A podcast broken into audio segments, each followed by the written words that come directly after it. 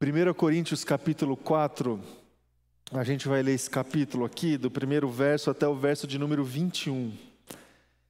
E nós estamos exatamente nessa caminhada de entender, de receber, de uma maneira muito direta, prática, exortativa aqui do apóstolo Paulo, lições, desafios que têm a ver com a nossa vida em comunidade, que têm a ver com a realidade da igreja, a realidade de uma igreja local, desafios que têm a ver também com o nosso contexto. E chegamos aqui agora no capítulo 4. Eu leio a partir do primeiro verso o texto que diz assim: Portanto, que todos nos considerem como servos de Cristo e encarregados dos mistérios de Deus. O que se requer destes encarregados é que sejam fiéis. Pouco me importa ser julgado por vocês ou por qualquer tribunal humano. De fato, nem eu julgo a mim mesmo. Embora em nada minha consciência me acuse, nem por isso justifico a mim mesmo. O Senhor é quem me julga. Portanto, não julguem nada antes da hora devida. Esperem até que o Senhor venha. Ele trará à luz o que está oculto nas trevas e manifestará as intenções dos corações. Nessa ocasião, cada um receberá de Deus a sua aprovação. Irmãos, apliquei essas coisas a mim e a Apolo por amor a vocês para que aprendam de nós o que significa não ultrapassem o que está escrito. Assim, ninguém se orgulhe a favor de um homem em detrimento de outro, pois quem torna você diferente de qualquer outra pessoa? O que você tem que não tenha recebido? E se o recebeu, por que se orgulha como se assim não fosse? Vocês já têm tudo o que querem, já se tornaram ricos, chegaram a ser reis, e sem nós. Como eu gostaria que vocês realmente fossem reis, para que nós também reinássemos com vocês. Porque me parece que Deus nos colocou a nós, os apóstolos, em último lugar, como condenados à morte, Viemos a ser espetáculo para o mundo, tanto diante de anjos como diante de homens. Não somos, nós somos loucos por causa de Cristo, mas vocês são sensatos em Cristo.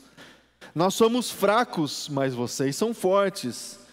Vocês são respeitados, mas nós somos desprezados. Até agora estamos passando fome, sede, necessidade de roupas, estamos sendo tratados brutalmente, não temos residência certa e trabalhamos arduamente em nossas próprias mãos. Quando somos amaldiçoados, abençoamos. Quando perseguidos, suportamos. Quando caluniados, respondemos amavelmente. Até agora nos tornamos escória da terra, o lixo do mundo. Não estou tendo, não estou tentando envergonhá-los ao escrever essas coisas, mas procuro adverti-los como a meus filhos amados. Embora possam ter dez mil tutores em Cristo, vocês não têm muitos pais, pois em Cristo Jesus eu mesmo os gerei por meio do Evangelho. Portanto, suplico-lhes que sejam meus imitadores. Por essa razão estou lhes enviando Timóteo, meu filho amado e fiel no Senhor, o qual lhes trará a lembrança a minha maneira de viver em Cristo Jesus, de acordo com o que eu ensino por toda parte e em todas as igrejas. Alguns de vocês se tornaram arrogantes, como se eu não fosse mais visitá-los. Mas irei muito em breve, se o Senhor permitir. Então saberei não apenas o que estão falando esses arrogantes, mas que poder eles têm. Pois o reino de Deus não consiste em palavras, mas em poder. Que é que vocês querem? Devo ir a vocês com vara ou com amor e espírito de mansidão? Até aqui. Vamos orar mais uma vez? Coloque diante de Deus em oração. Obrigado pela tua palavra, Jesus. Obrigado por essa manhã e por esse tempo que o Senhor preparou para cada um de nós aqui nesse lugar. Que o teu Espírito Santo, Pai, fale com cada um aqui, Jesus. A gente acabou de ler aqui na tua palavra, Deus, que o evangelho do Senhor, a vida que temos em ti, não consiste em palavras, mas em poder. E é esse poder, Pai, que eu rogo, que eu desejo que nos alcance essa manhã. O poder que vem exatamente da ministração da palavra do Senhor no nosso coração. Que a gente receba, Pai, esse poder do Senhor agora, pela exposição da tua palavra, Jesus. É a minha oração. Em teu nome, em teu nome que oramos, Pai. No nome santo de Jesus. Amém e amém. Amém, meus irmãos e irmãs. É, estamos aqui nessa jornada de expor esses textos bíblicos da carta que Paulo escreveu aos Coríntios, essa primeira carta que Paulo escreveu aos Coríntios, entendendo que conseguimos extrair lições, desafios muito práticos para as nossas vidas diante de todo o cenário, de todo o contexto que nós estamos enfrentando como sociedade, como comunidade, como filhos e filhas do Senhor.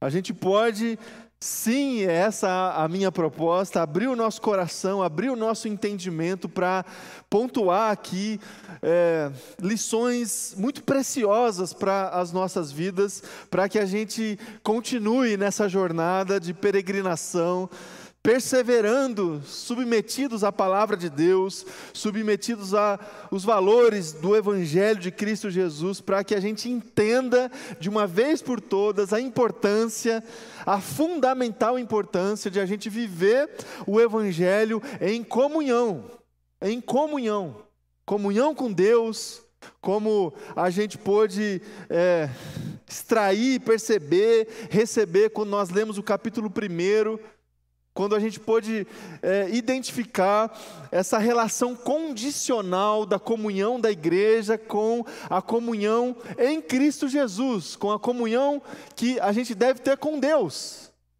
Quando a igreja consegue viver essa realidade plena da comunhão no seio dela, no dia a dia dela, na dinâmica dela, ela também consegue desfrutar de uma comunhão verdadeira com o próprio Cristo Jesus.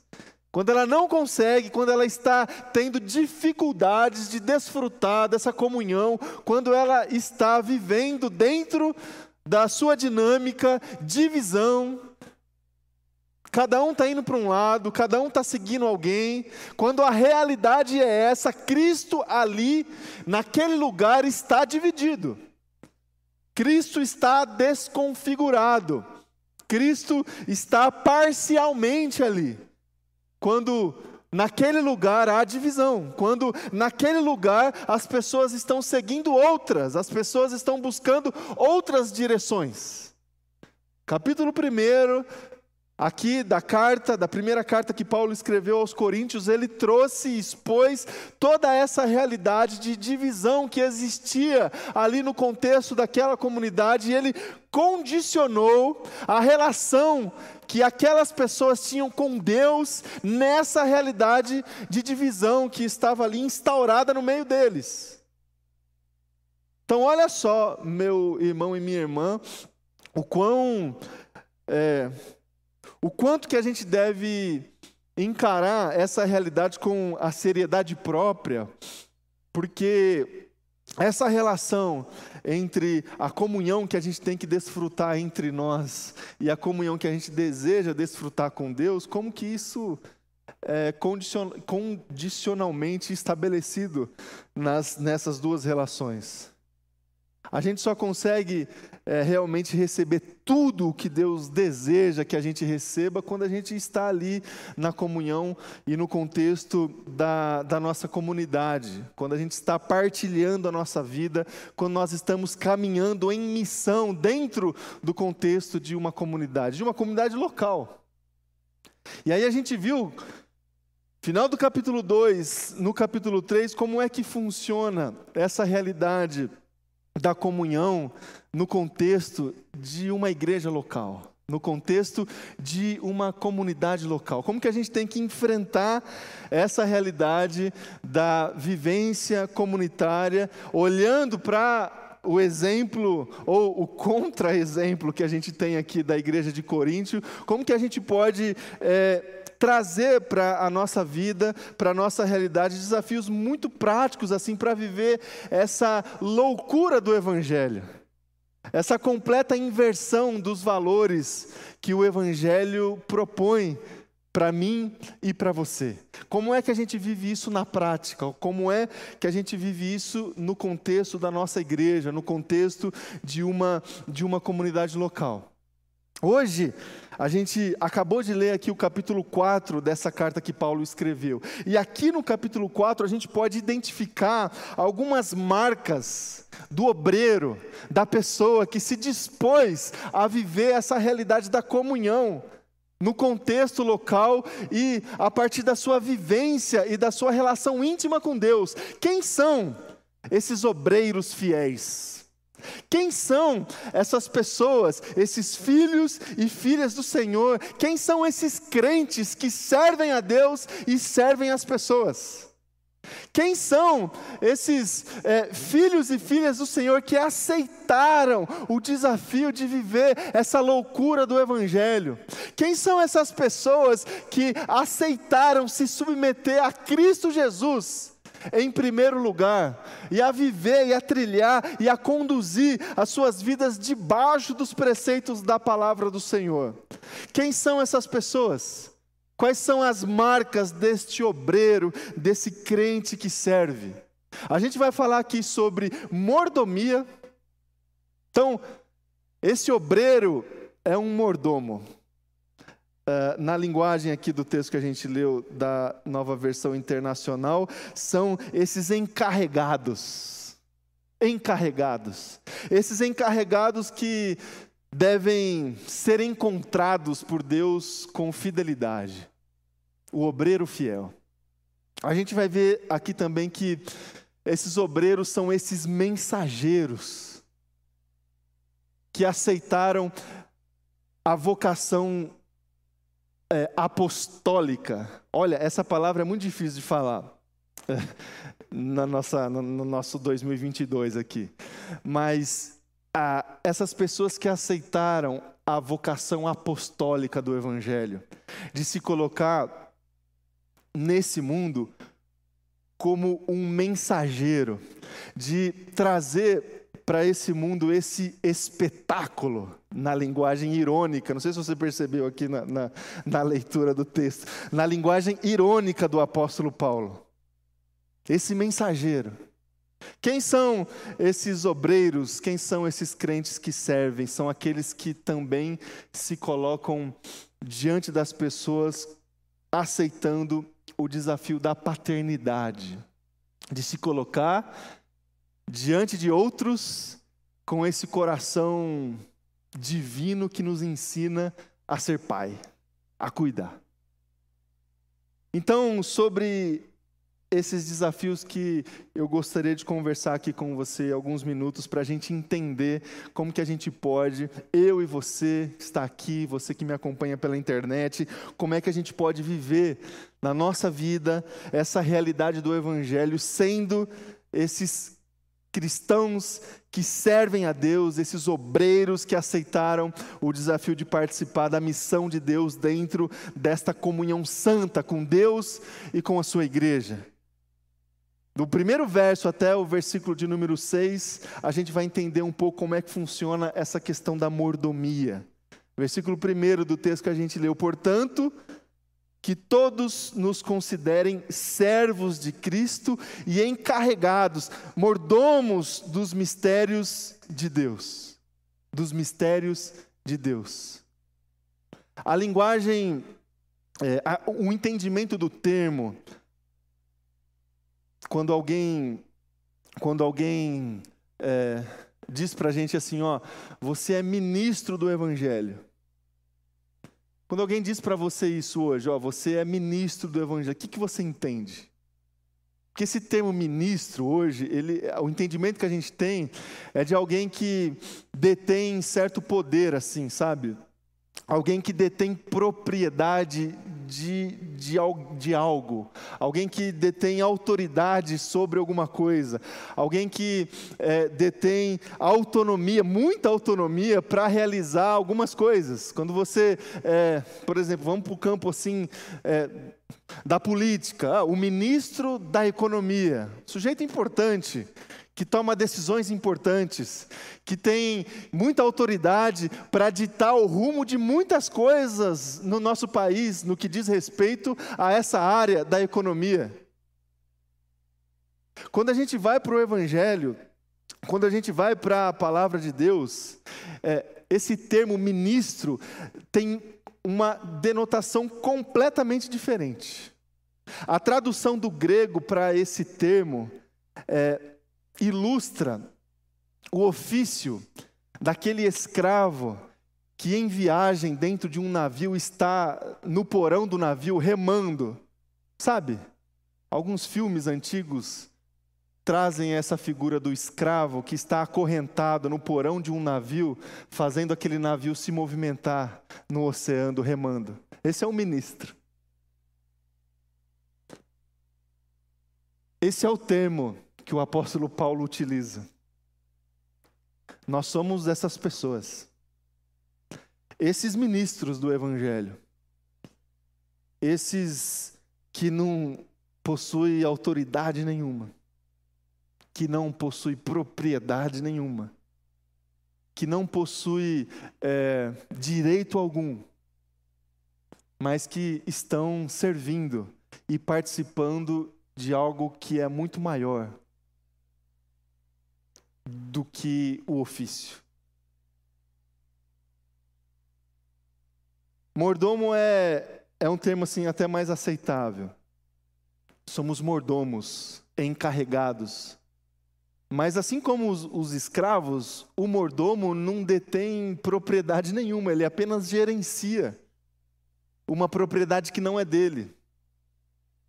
Ele apenas partilha um, um, um conteúdo, uma refeição que não foi ele que comprou, que não foi ele que escolheu. Ele só segue ordens, ele só se submete à autoridade do seu dono, do, do seu superior. Meus irmãos e minhas irmãs, quem são esses obreiros? Quem são esses crentes que servem? São esses ministros do Evangelho esses escravos, esses remadores do porão? Quem são esses obreiros? Quem são esses crentes que servem? São os mordomos do Evangelho. São esses que não detêm propriedade de nada, são esses que não produzem nada, são esses que é, não podem acrescentar nenhum tipo, nenhuma vírgula naquilo que administra. O mordomo do evangelho administra e gerencia o evangelho, não produz o evangelho, não acrescenta nada no evangelho, não é dono do evangelho, só partilha o evangelho, só serve o evangelho para as pessoas que estão à mesa. Quem são esses obreiros? São essas pessoas. E o que se espera dessas pessoas? Fidelidade.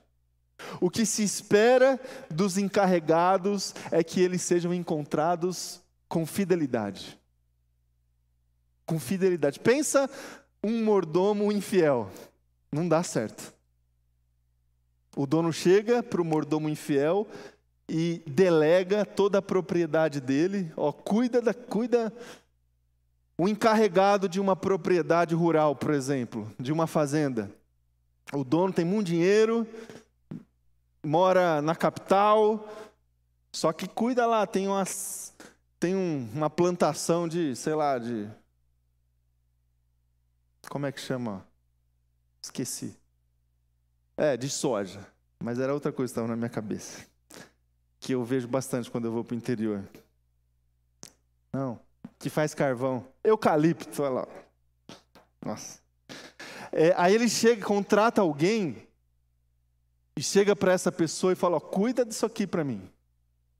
Cuida dos funcionários, cuida dos prazos, cuida, eu não vou, eu não vou nem chegar perto daqui. O que se espera dessa pessoa? Fidelidade, lealdade. Porque se ele não for fiel, a desgraça vai acontecer. O que se espera, meu irmão e minha irmã, do mordomo, do obreiro fiel, é, é, é exatamente lealdade. Lealdade. E olha só a responsabilidade que a gente tem. Deus delegou a nós o gerenciamento de muita coisa daquilo que Ele criou. Você já parou para pensar? A coragem que Deus teve. Deus delegou a nós o, o gerenciamento de muita coisa que Ele criou. E o que se espera de mim e de você é fidelidade. Fidelidade. A gente pode errar? A gente vai errar. Mas que sejamos fiéis. Fiéis a Ele. Fiéis àquele que detém, esse sim, toda autoridade, toda propriedade, aquele que criou todas as coisas, aquele que é o próprio Evangelho. Que a gente não acrescente nada, meu irmão e minha irmã, naquilo que já foi criado por Deus. Que a gente não tente se colocar nessa vida como proprietário, não somos proprietários de nada. Sejamos apenas esses obreiros, esses mordomos fiéis. Do versículo 7 até o versículo 13 do texto que a gente leu, a gente encontra é, este mensageiro, este, esses apóstolos do Evangelho, Paulo e, e Apolo. Versículo 9 do texto que a gente leu: Viemos a ser um espetáculo para o mundo, tanto diante de anjos como de homens. O que significa ser espetáculo ao mundo? Carta viva ao mundo. Carta viva. E aqui, novamente, Paulo utiliza um termo que destoa completamente do entendimento que nós temos a respeito desse termo a partir da realidade que nós vivemos. Ele diz aqui na sua carta que esses apóstolos são um espetáculo para o mundo. O que, que é um espetáculo aqui para nós nos nossos dias? Alguma coisa muito bem produzida alguma, alguma coisa que traz uma experiência muito positiva, muito agradável, uma experiência é, de entretenimento, uma experiência de distração muito boa quando a gente se propõe ou quando a gente tem a oportunidade de assistir, de presenciar um espetáculo. Agora, o espetáculo aqui do apóstolo Paulo é outro. O espetáculo traz sofrimento, o espetáculo traz perseguição, o espetáculo traz maldição. Ainda assim, eles seguem como apóstolos de Deus, transmitindo essa mensagem ao mundo. E não somente através de palavras, mas com as suas próprias vidas. E é esse, exatamente esse formato de espetáculo que Deus espera do obreiro, do crente que serve. Que essas pessoas transmitam a mensagem do Evangelho com as suas próprias vidas. E é essa autoridade que Paulo reafirma aqui no texto, no capítulo 4 de 1 Coríntios. Quando ele chama para si, quando ele tem uma coragem é, surpreendente até, porque até então até a, a, a, aqui, ele está tentando exortar esses irmãos para olhar para Cristo, para não olhar para Paulo, para não olhar para Apolo, para não olhar para homens, olhem para Cristo. Agora, a partir desse exemplo que ele dá, ó, eu sou apóstolo de Cristo Jesus, eu sou mensageiro de Cristo Jesus. Dessa maneira, podem olhar para mim e, e sejam os meus imitadores, assim como eu sou de Cristo. Será que a gente tem essa mesma coragem, meu irmão e minha irmã, de dizer para as pessoas: olha, é, pode, pode olhar para mim, porque eu estou servindo a Deus. Sejam meus imitadores, como eu sou de Cristo. Só que assim, é, olha o que eu vivo aqui. Quando as pessoas me amaldiçoam, eu abençoo. Quando as pessoas me perseguem, eu acolho. Eu não tenho onde morar. Cada, cada hora eu estou num lugar. Eu não tenho, às vezes, o que comer. Às vezes eu não tenho o que vestir. Quer servir a Cristo? Pode me seguir.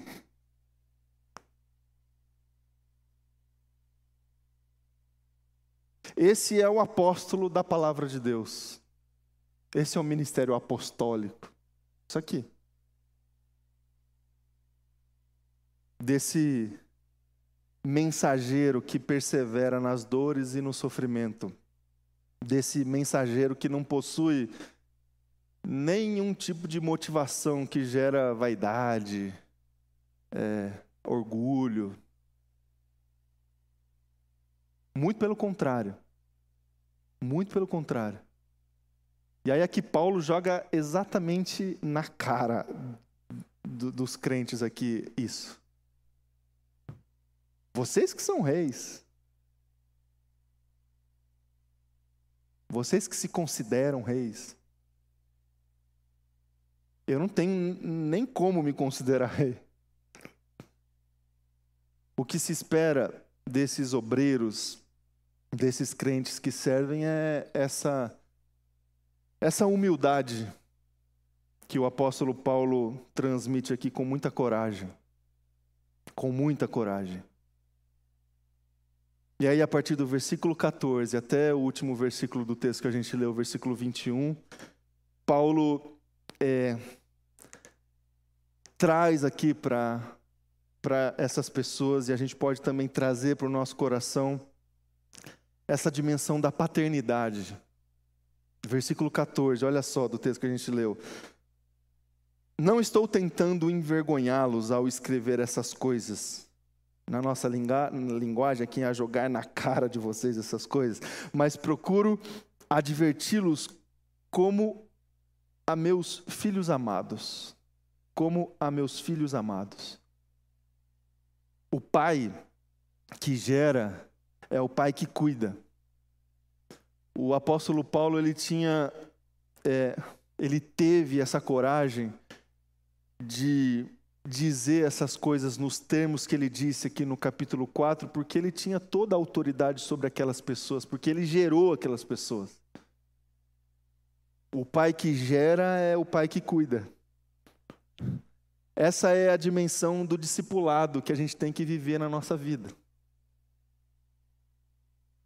Essa esse movimento de cuidado, esse movimento de gestação da palavra de Deus no coração de uma outra pessoa. Essa transformação. O pai que gera e o pai que cuida é o pai que se coloca como um exemplo. Como um exemplo. Paulo chegou para esses filhos e disse com muita coragem, e aqui eu repito para você, ó, pode me seguir. Pode me imitar. Sou exemplo para vocês. O pai que gera, é o pai que cuida, é o pai que se coloca como exemplo e é o pai também que disciplina. Que disciplina. Porque ele termina aqui o versículo 21 numa linguagem bastante paterna, né, Pedro? O que, que você quer? Você quer vara ou você quer que eu fale no amor, né? Qual o pai que nunca falou isso para o filho? Você que escolhe. Você quer que eu converso ou você quer que a gente converse no banheiro? É na sala, conversa ou é no banheiro? É o que o Paulo falou aqui. Vocês que escolhem. O pai que ama é o pai que disciplina. É o pai que cuida e é o pai que se coloca como um exemplo. E o que se espera desse pai ou dessa paternidade, porque isso pode ser vivenciado e desfrutado por todos nós, o que se espera é o amor. É o amor. E o amor da palavra de Deus. O amor que gera todo esse cuidado, toda essa autoridade pelo exemplo e toda a coragem que a gente precisa ter para confrontar e para disciplinar aqueles que nós amamos. Então, meus irmãos e irmãs, quem são os obreiros? Quem são essas pessoas que fazem parte desse movimento de Cristo Jesus, dessa igreja de Cristo Jesus? Quem são essas pessoas? São os mordomos fiéis? Quem são essas pessoas? Os mensageiros que se colocam com humildade, os apóstolos humildes. Vamos ver se a gente encontra na nossa sociedade hoje algum apóstolo humilde. Os apóstolos humildes. Quem são essas pessoas? Os pais que amam. Os pais que amam. Que a gente consiga se inspirar na palavra de Deus e trazer toda essa realidade para as nossas vidas. Amém? Convidar você a se colocar em pé aí no seu lugar, a gente vai orar mais uma vez.